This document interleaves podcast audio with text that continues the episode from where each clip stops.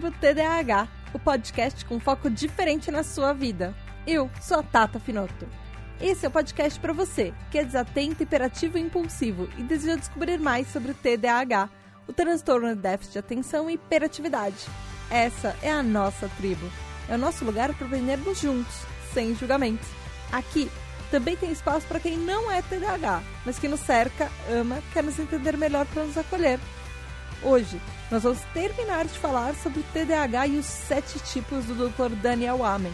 Então, prepare-se para descobrir se você se identifica e quais as grandes polêmicas que geraram dúvidas na comunidade científica.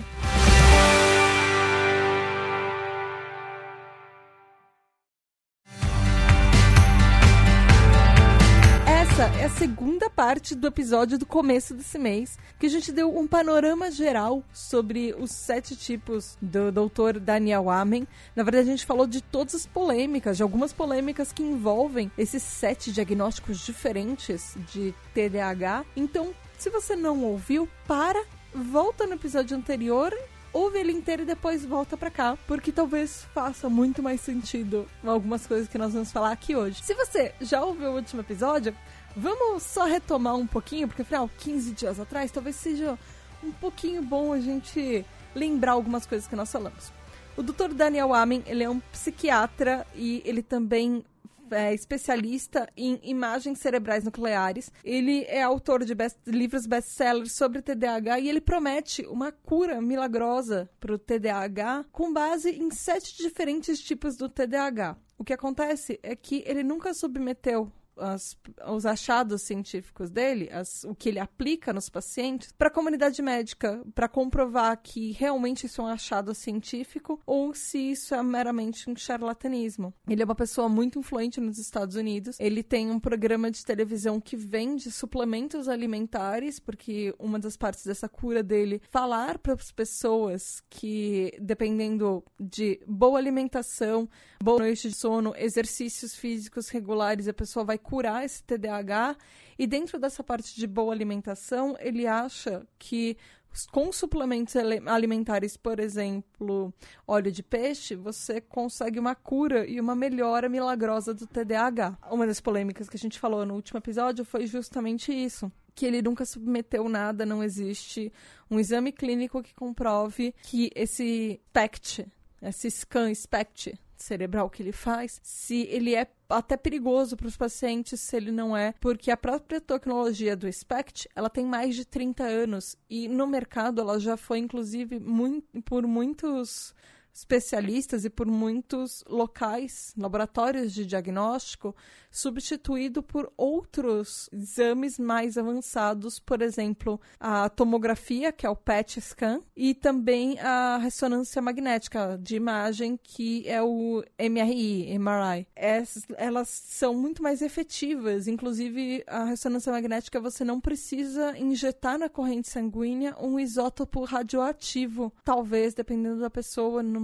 não, possa causar algum efeito colateral. Isso é mais ou menos um resumo do que a gente falou no último episódio. Uma parte da polêmica que a gente não falou que não deu tempo pra gente falar, porque eu tinha guardado para falar nesse episódio daqui, sobre os suplementos alimentares. Muitos desses suplementos que o doutor Amen vende uh, foram, já foram testados, mas infelizmente nenhum deles uh, segurou os resultados por mais de um teste clínico efetivamente. Então, ao longo dos anos, a comunidade médica tem sim buscado abordagens mais holísticas, uh, com tratamentos até mais naturais para não só o TDAH, mas diversos tipos de transtornos, diversos tipos de condições.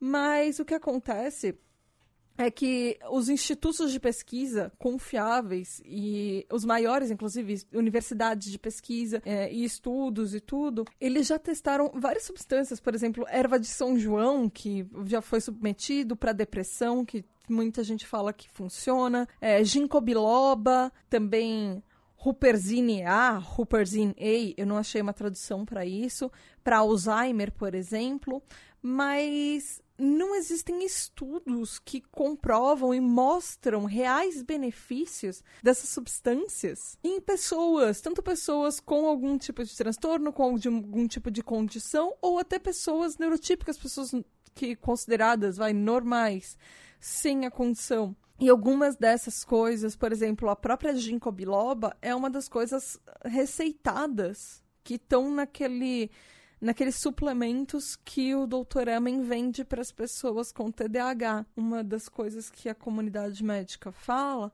é que em muitos, eh, em muitos aspectos, o Dr. Daniel Amen pode estar tá vendendo o equivalente a um placebo para ter um efeito desejado numa pessoa porque ela está acreditando que isso vai ter um efeito e não porque necessariamente o que ela está tomando com uma implicação real no organismo dela. Os maiores institutos de pesquisa, eles não comprovam nenhum dos resultados que o Dr. Amen já teve. E, e, é muito complicado, inclusive com as próprias normas de regulação dos Estados Unidos, você vender, principalmente porque ele tem um programa de televisão, você vender num infomercial aberto para qualquer pessoa suplementos alimentares, principalmente quando você não tem uma comprovação científica que aquele suplemento alimentar faz alguma diferença no organismo, tem algum efeito e principalmente se ele funciona, como a gente já falou comunidade TDAH, nós somos uma comunidade bem fragilizada. A gente sabe isso, por exemplo, no próprio, nesse próprio podcast.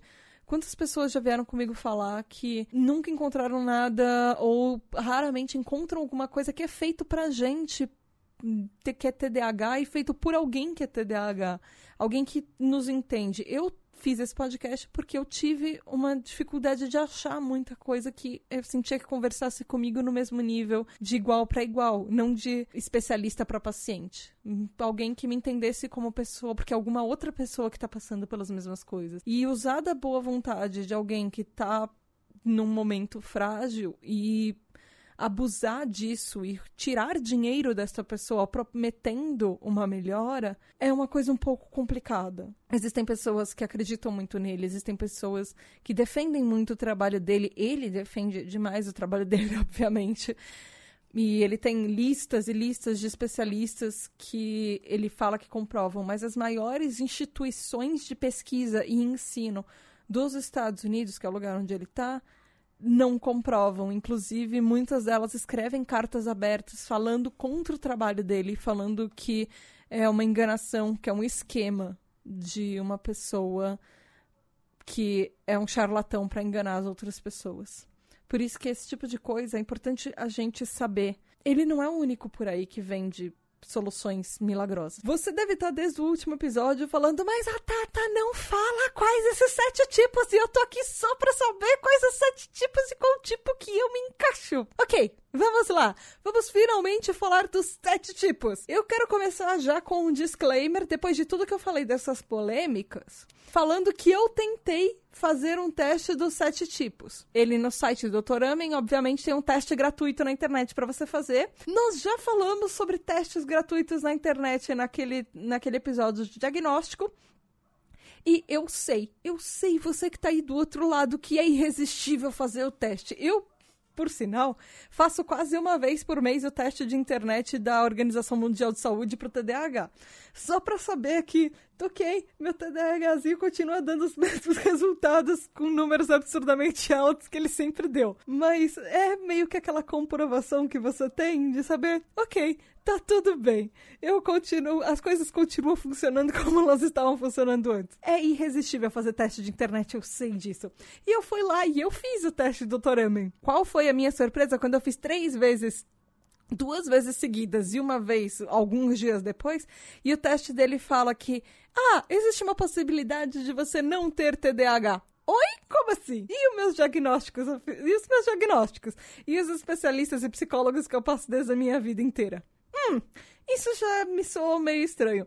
Ouvinte, se você fizer, eu quero saber quais os seus resultados. Enfim, o que acontece? Falando agora dessas descobertas do Dr. Amen. Fala que existem sete tipos diferentes de TDAH que... E uma coisa que ele fala que eu concordo muito com ele é...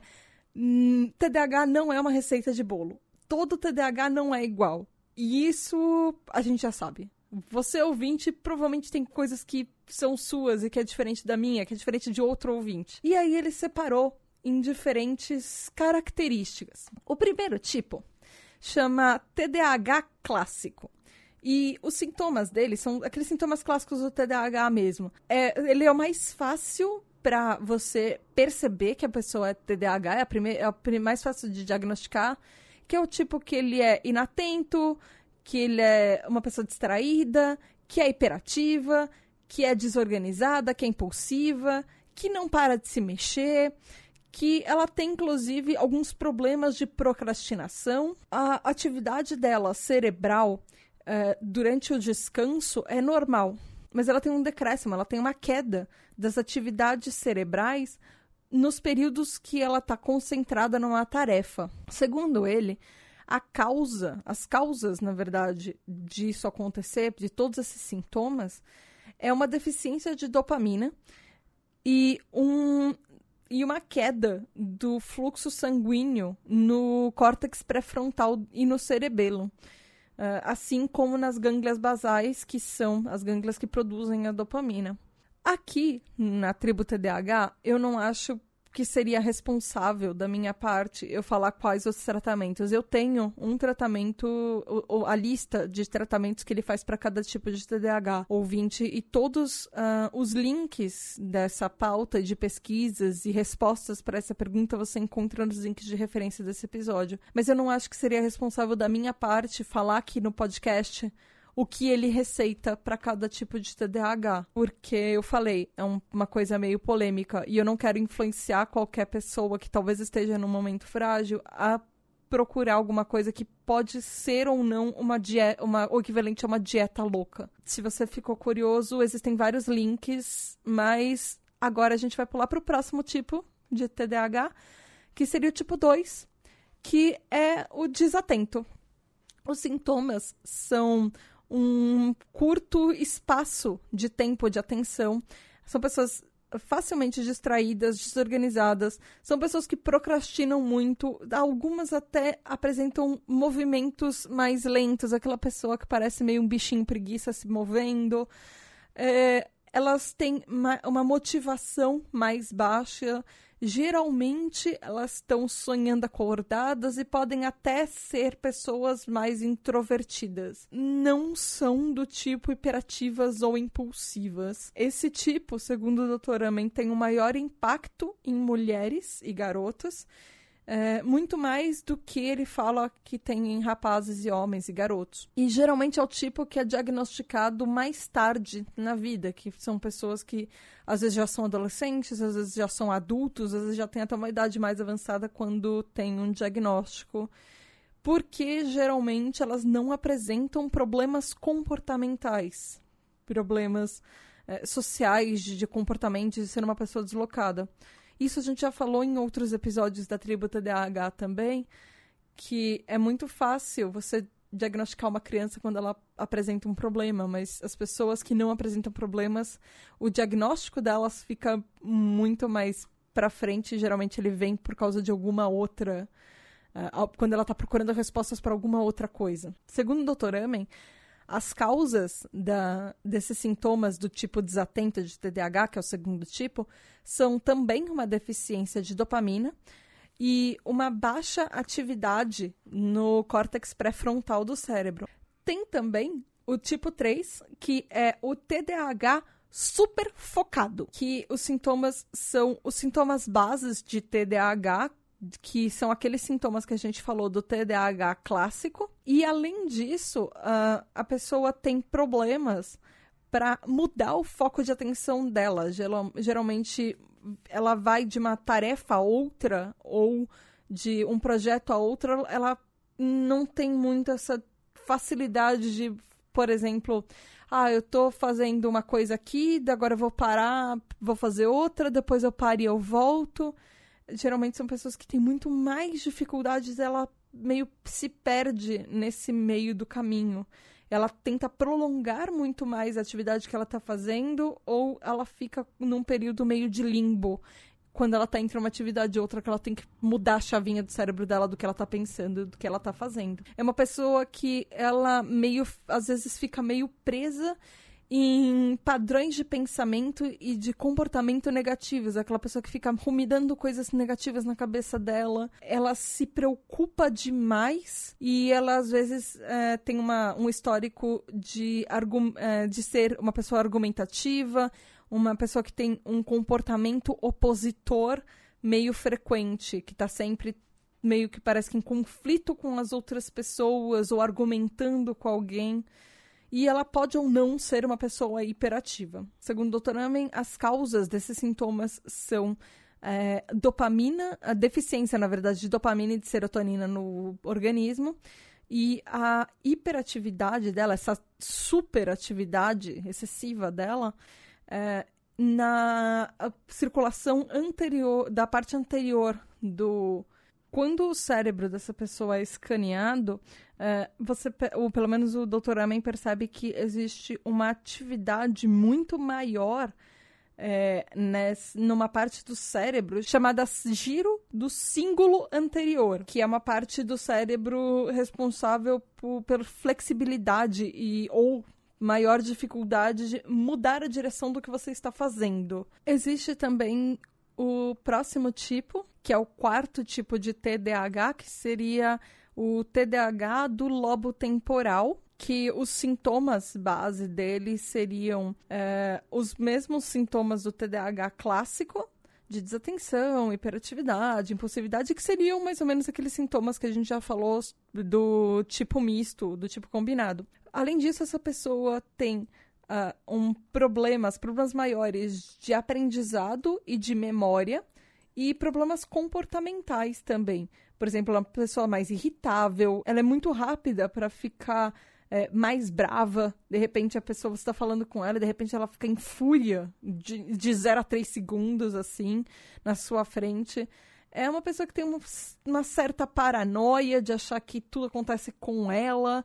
Ela é um pouco mais agressiva, ela tem pensamentos mais sombrios, às vezes mais depressivos, às vezes pensamentos de autoagressão, coisas assim. E ela pode ou não ser hiperativa. É, e esses todos são sintomas que são presentes, todos essas, é, esses comportamentos eles estão presentes no lobo temporal. Por isso que ele chama lobo TDAH lobo temporal. É, que ele fica debaixo da sua têmpora. E é, o lobo temporal envolve memória, aprendizado, estabilidade de humor e até estabilidade visual, de processamento visual, por exemplo. Segundo o Dr. Emin, as causas desses sintomas são anomalias no, no, topo, no lobo temporal, obviamente, e uma baixa atividade, uma diminuição da atividade do córtex pré-frontal. O próximo tipo é o TDAH límbico, que é o tipo 5, que seriam os mesmos sintomas do TDAH clássico, e além disso, ah, é uma pessoa mais desorganizada e também ela tem uma tristeza que são baixos níveis de tristeza, na verdade, que não chega a ser uma depressão, mas ele é crônico. Então, pessoas que geralmente estão uh, num clima meio ruim, estão meio sempre para baixo, parece que elas não têm muita energia. Elas têm aquele sentimento frequente de que ninguém consegue ajudá-la, que ela não consegue se ajudar e que tá tudo ruim à volta dela. Ela tem uma culpa excessiva uh, por tudo e ela tem baixa autoestima e até aquele sentimento de que ela não tem valor, que ela não é uma pessoa que, que vale a pena e que ela não tem esperanças. Às vezes ela não enxerga esperanças no, no futuro e, no, e nas coisas que ela faz e tudo. E só que ela é uma pessoa que, obviamente, ela tende a ser mais socialmente isolada. E isso ela tem uma combinação de distimia e um, baixos níveis de como eu já falei, com baixos níveis de, de tristeza, mas ele não chega a ser uma depressão. Não é um, não é uma, um distúrbio de humor isso. Uh, e essa pessoa pode ou não ser hiperativa também. Segundo o Dr. Amen, as, as causas disso são muita atividade, uma atividade excessiva na parte límbica do cérebro. E essa parte límbica que controla o, as sensações e controla os humores, na verdade. É o centro de controle do humor. E ele também tem uma baixa atividade no córtex pré-frontal, que concentra é, os, as atividades no, quando ele está no descanso.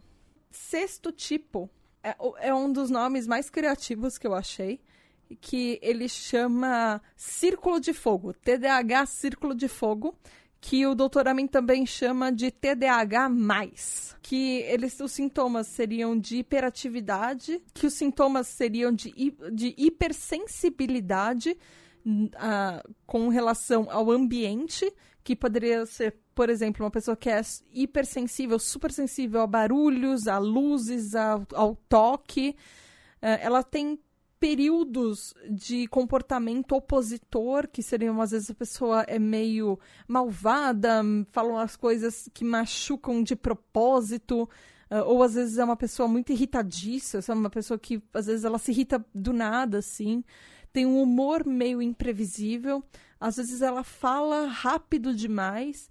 Uh, pode ser uma pessoa que tem, é muito ansiosa e às vezes tem muito medo.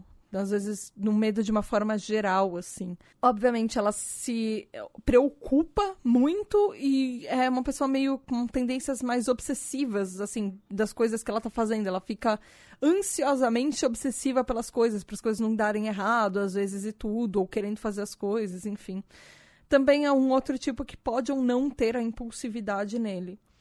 Segundo o Dr. Amen, uh, esse, esse nome de círculo de fogo do TDAH, uh, o nome é porque nos SPECT scans parece que o, o cérebro está envolto por uma como se fosse uma atividade cerebral hiperativa que parece como se ele estivesse brilhando num círculo em volta dele. Ou seja, tem muita atividade no cérebro em todo, principalmente no córtex pré-frontal e em outras áreas. Eles não têm um córtex pré-frontal com uma subatividade, uma atividade abaixo do, do que seria o normal, como, por exemplo, os tipos do TDAH clássico e o TDAH predominantemente desatento, que seria o tipo 2, do Dr. Amen, obviamente. Uh, ao contrário, é um, é um tipo de cérebro que nos scans mostra que ele é super ativo, não hipoativo seria.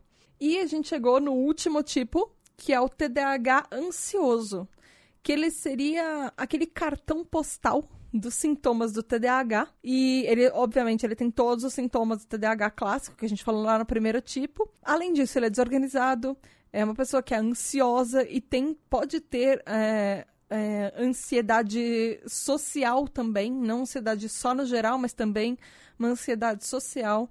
Uma pessoa que ela é naturalmente mais tensa, ela tem sintomas físicos de estresse, por exemplo, dores de cabeça que às vezes aparecem do nada, dores de estômago, às vezes ela tem problemas de estômago, às vezes isso é uma somatização né, do o seu, uh, o seu psicológico está fazendo você ficar tão ansioso que você começa a ter outros problemas por, físicos, como manifestações disso.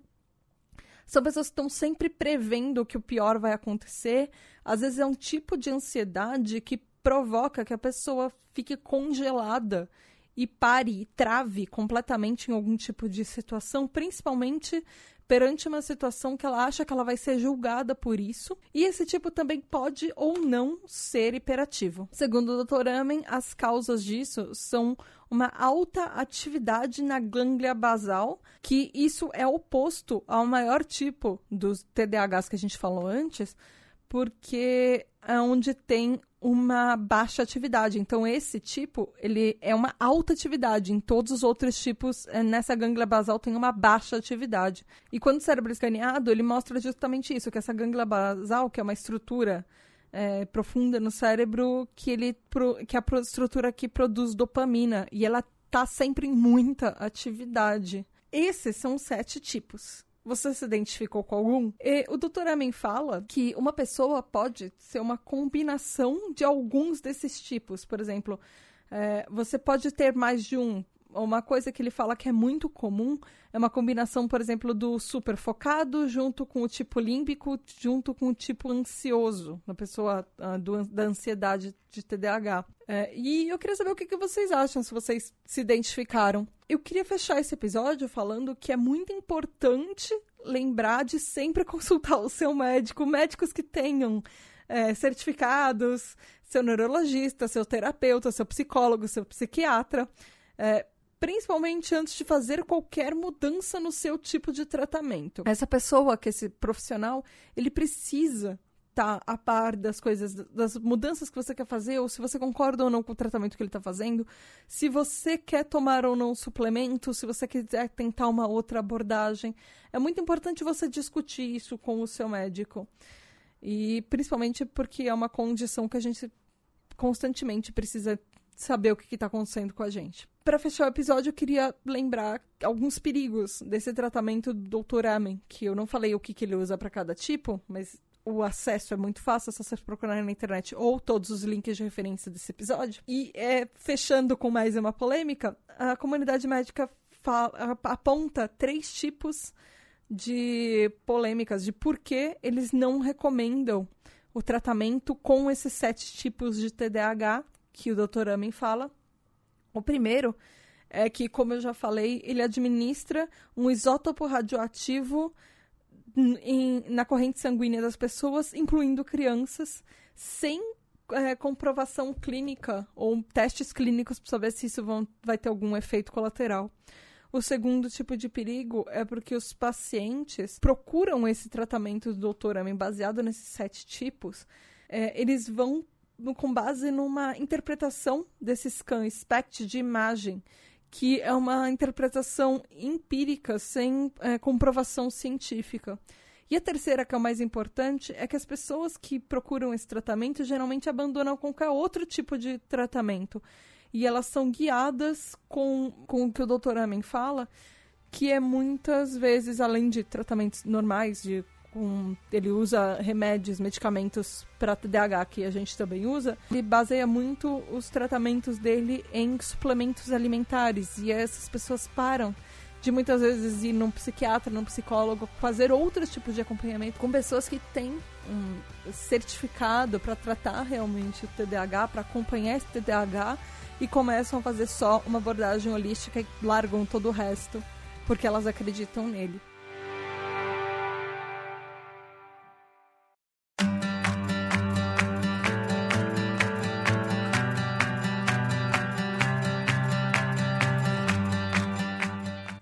Qual tipo você se identificou, ouvinte? O que, que você acha a respeito? Você, se, você acha que você é algum desses tipos, uma combinação de vários? Ou você prefere continuar na boa e velha abordagem da Organização Mundial de Saúde, só dos três tipos clássicos do TDAH, do predominantemente hiperativo, impulsivo, predominantemente desatento ou tipo combinado. Então, fala para mim lá no site do pqpcast.com, dá like nos posts, reage, deixa um comentário, fala o que você achou. Manda uma mensagem para mim no pqp, arroba pqpcast.com. Tem também o Twitter no arroba underline pqpcast. E no Instagram, no arroba PQPcast. Sigam a gente em todas as redes sociais. Por favor, mandem mensagens, falem comigo. E tirem suas dúvidas, falem o que vocês acharam dos episódios. E não esqueçam também de ouvir a gente lá no Spotify. Só procurar por PQP ou PQPcast e em todos os agregadores. Beijos da Tata. Até a primeira quinta-feira do próximo mês. Lembrando que 15 em 15 dias, sempre na primeira e na terceira quinta-feira do mês. Próximo Tributo DH. Beijo da Tata e até a próxima.